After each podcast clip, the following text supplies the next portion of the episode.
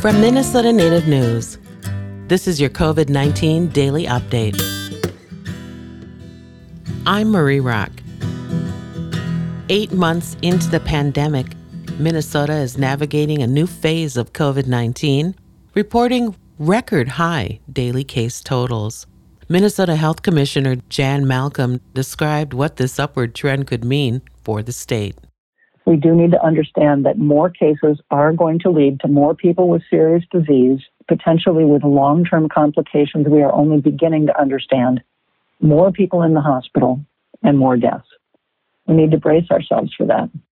If cases continue to rise, Minnesota could experience what's been happening elsewhere with hospitals running out of beds and out of staff to tend to COVID patients, on top of heart attack, cancer, and accident patients schools might have to shift to virtual classrooms, and businesses, faced with sick employees, might have to close.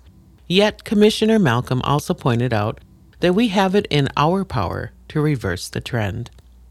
If we all do the things that we know matter and help to, prevent, to prevent and limit the transmission of, of the disease, we will have a far different and far better next few months until we get to that time when uh, safe and effective vaccines are widely available. For Minnesota Native News, I'm Marie Rock.